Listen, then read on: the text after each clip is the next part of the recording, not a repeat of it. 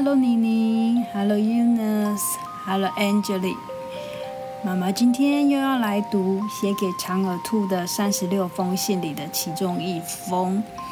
呃，我们昨天讲了第七封信，但是今天呢，我们要一路往后面跳到第十五封信。原因是因为呢，呃，从第八封到第十四封呢，它里面都讲了很多谈恋爱的事情啦，男生爱女生啊，女生不爱男生啊这些事情。妈妈觉得这个可能还不适合现在的你们，所以呢，我们就呃把进度往后，从第十五封信开始。那在第十五封信开始之前呢，我要跟你们解释一下一个东西，叫做出生证明。每个小宝宝呢，从妈妈的肚子里面生出来的时候呢，他是出生的那个医院呢，就会开出一张出生证明，上面呢会注记了你是。几月几号几点几分出生的？那生出来的时候呢？体重有多少？身高有多少？那你是第一个宝宝呢，还是第二个宝宝呢，还是第三个宝宝？都会记录在这一张出生证明上面。好，这样你们了解了哈。你们三个人每个人都有属于自己的出生证明哦。好，既然你们了解了，那我们就要开始来讲。今天我们要读的这第十五封信，信上是这么说的：“苦闷的长耳兔，听说你想要逃家。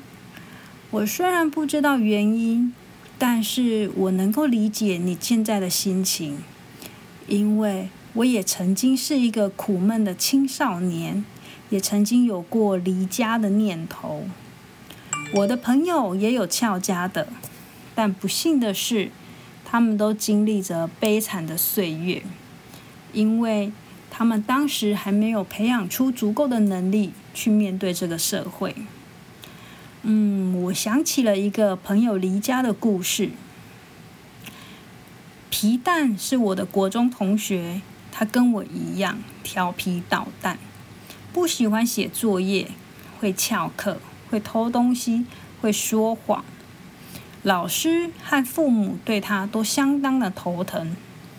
可是这个皮蛋现在是两个孩子的爸爸哦，他还选上了里长，一点都看不出他以前的顽皮。每当我提起往事的时候，他就笑着调侃说：“你还不是一样，阿健，你以前多调皮呀，从来都不写功课，诶，现在竟然在当老师，谁家的小孩敢给你教啊？”你知道吗？国中要毕业的那一年啊，皮蛋发生了一件令人难忘的事情。那一年的暑假，皮蛋的运气很差，做什么事都不顺利。所以呢，他准备到土地公庙去拜拜，希望神明保佑他不要那么衰。在庙前的空地呢，他跟我们诉苦。他说啊，他的爸爸妈妈常常打骂他。可是呢，却对他的妹妹玲玲呢非常的疼爱，他对这一点感到很生气。他讲了一大堆的发牢骚话。吃晚饭前呢，他要去打球，妈妈说什么都不答应。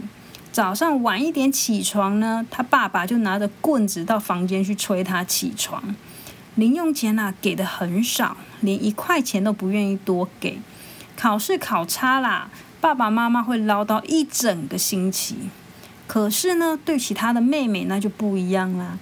他早上在床上赖床赖了几分钟，爸爸也不会打他。天气变冷了，妈妈会一直叮咛他多穿衣服。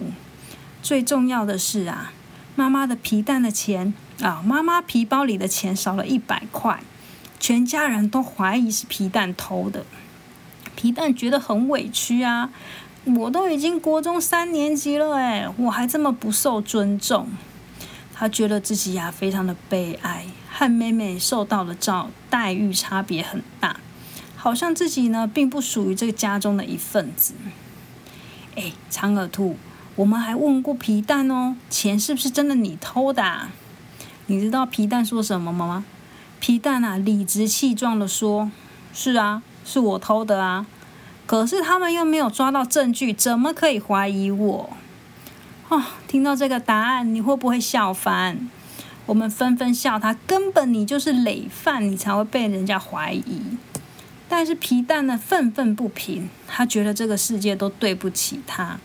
他甚至还说啊，搞不好我不是我爸爸妈妈生的，我是捡来的。唉，聊起了身世啊，大家就想到了当时离家出走的一个朋友，名字叫阿平。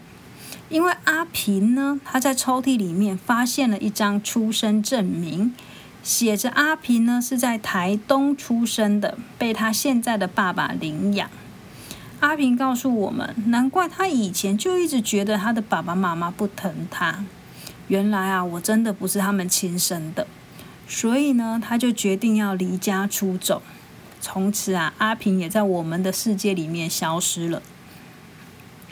然后呢，我们就笑闹着说：“哎，皮蛋，搞不好你也是被捡来的哎。”越说啊越笑，皮蛋啊就越觉得自己的身世很可疑。他决定要追查到底。长耳兔，在我们那个年代啊，有这么多的孩子不是父母生的吗？其实我自己也想过，我是不是被爸爸妈妈要来的？过了几天啊。皮蛋带来了惊人的消息。皮蛋说：“我跑去柜子翻，想找我的出生证明。那种感觉很刺激哦，比偷钱还要紧张。好像啊，我就快要揭开一个天大的秘密了。不过翻了老半天，就是没有发现出生证明。抽屉里面都是房契啊、结婚证书啊、存折啊，对我没有用的文件。后来。”总算，皇天不负苦心人，我找到我身世的秘密了。皮蛋说到这啊，突然就慢了下来，大家呢也安静的等待，想知道他接下来要说的秘密。皮蛋这时候很深很神秘，又带了一点哀伤。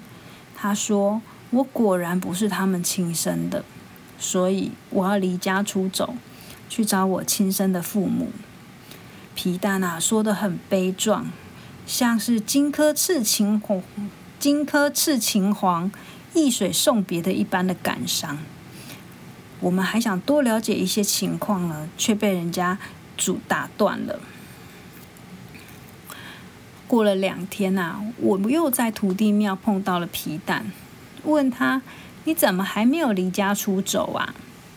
皮蛋说：“有啊，结果出了一点事。”皮蛋摇头苦笑，仿佛呢有极大极不寻常的故事要说给我们听。故事呢就要回到皮蛋翻箱倒柜的那一天。他啊没有找到出生证明，但是呢他找到了爸爸妈妈的结婚证书。结婚证书上面写着爸爸妈妈结婚的日期呢是一九六七年三月。皮蛋呢，却是一九六七年的四月出生的。人家不是说怀胎十月吗？一个月怎么可能生下他？所以啊，他证明了自己就是捡来的小孩。于是呢，他就从他的抽屉里面偷走了爸爸三千块，准备呢当做他的离家出走的一些呃路费。等到了晚上，家人都睡着了。他就留下了一封信，蹑手蹑脚的准备要出门。就在经过爸爸妈妈的房间的时候呢，已经半夜十二点。他听到爸爸妈妈说话的声音，皮蛋啊竖起耳朵偷听，听到他的妈妈说：“皮蛋就快要考高中了，还不知道要用功读书。如果这下子考上私立学校。”家里都不知道有没有能力供他念书诶。爸爸则是说无论如何都会让皮蛋念书。说着说着啊，就说到了他最担心妹妹。皮蛋啊，听到爸爸的声音，更压低的说：“我最担心玲玲啊，她最近交了很多男性朋友，有机会要跟她谈一谈，她还太小啦。”不要像我们两个一样，还没有结婚就怀了皮蛋，那就糟糕了。你听懂了吗？为什么他的妈妈呢？他爸爸妈妈的结婚的时间是在一九六七年的三月，而皮蛋出生的时间呢是过了一个月的一九六七年的四月。原来啊，他的爸爸妈妈在还没有结婚的时候就怀孕了。皮蛋无意间偷听到了这个秘密，他终于清楚了这到底是怎么一回事，所以他就把偷来的钱又放回去，把写好的信给收起来，乖乖的回房间去。皮蛋翻来覆去一个晚上，想着自己到底在干嘛，搞了这么大一个乌龙。等皮蛋说完啊，我们都笑得捧着肚子在地上打滚。长大后的皮蛋呢，也就是当了里长的皮蛋，他说：“当父母很难，明明就很爱子女，偏偏子女感受不到。我也还在当爸爸。”那天晚上回家，我也跑去找我的出生证明，结果没找出什么，我竟然有一点失望。而且啊，不只是我，所有的玩伴朋友都和我一样，跑回家去找出生证明，却每一个人都跟我一样失望。你知道为什么会失望吗？长耳兔？因为在青春的年纪，反叛的念头非常的强烈。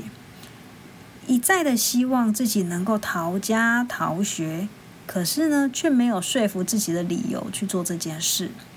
如果能够证明自己不是爸爸妈妈亲生的，那是不是就有理所当然的理由可以去逃家，也有理所当然的理由不用去上课了？长耳兔，那真是心情苦闷啊！只是为了找个理由来逃离。其实我很赞成青少年离家的，但是不是翘家。离家是有勇气、有独立的意义，比如说旅行，比如说流浪，离开对家庭的依赖和这个世界遭遇。但翘家就不一样啦，翘家是一种逃避，对父母、对自己都不是一个负责的表现。如果可以的话，去旅行吧，短距离或长距离的旅行，让自己徒步或计划到远方，都是值得体验的旅程。旅行之后，别忘了和我分享旅途上的观察，我也有很多流浪的故事可以分享给你。目前还找不到出生证明的阿健比。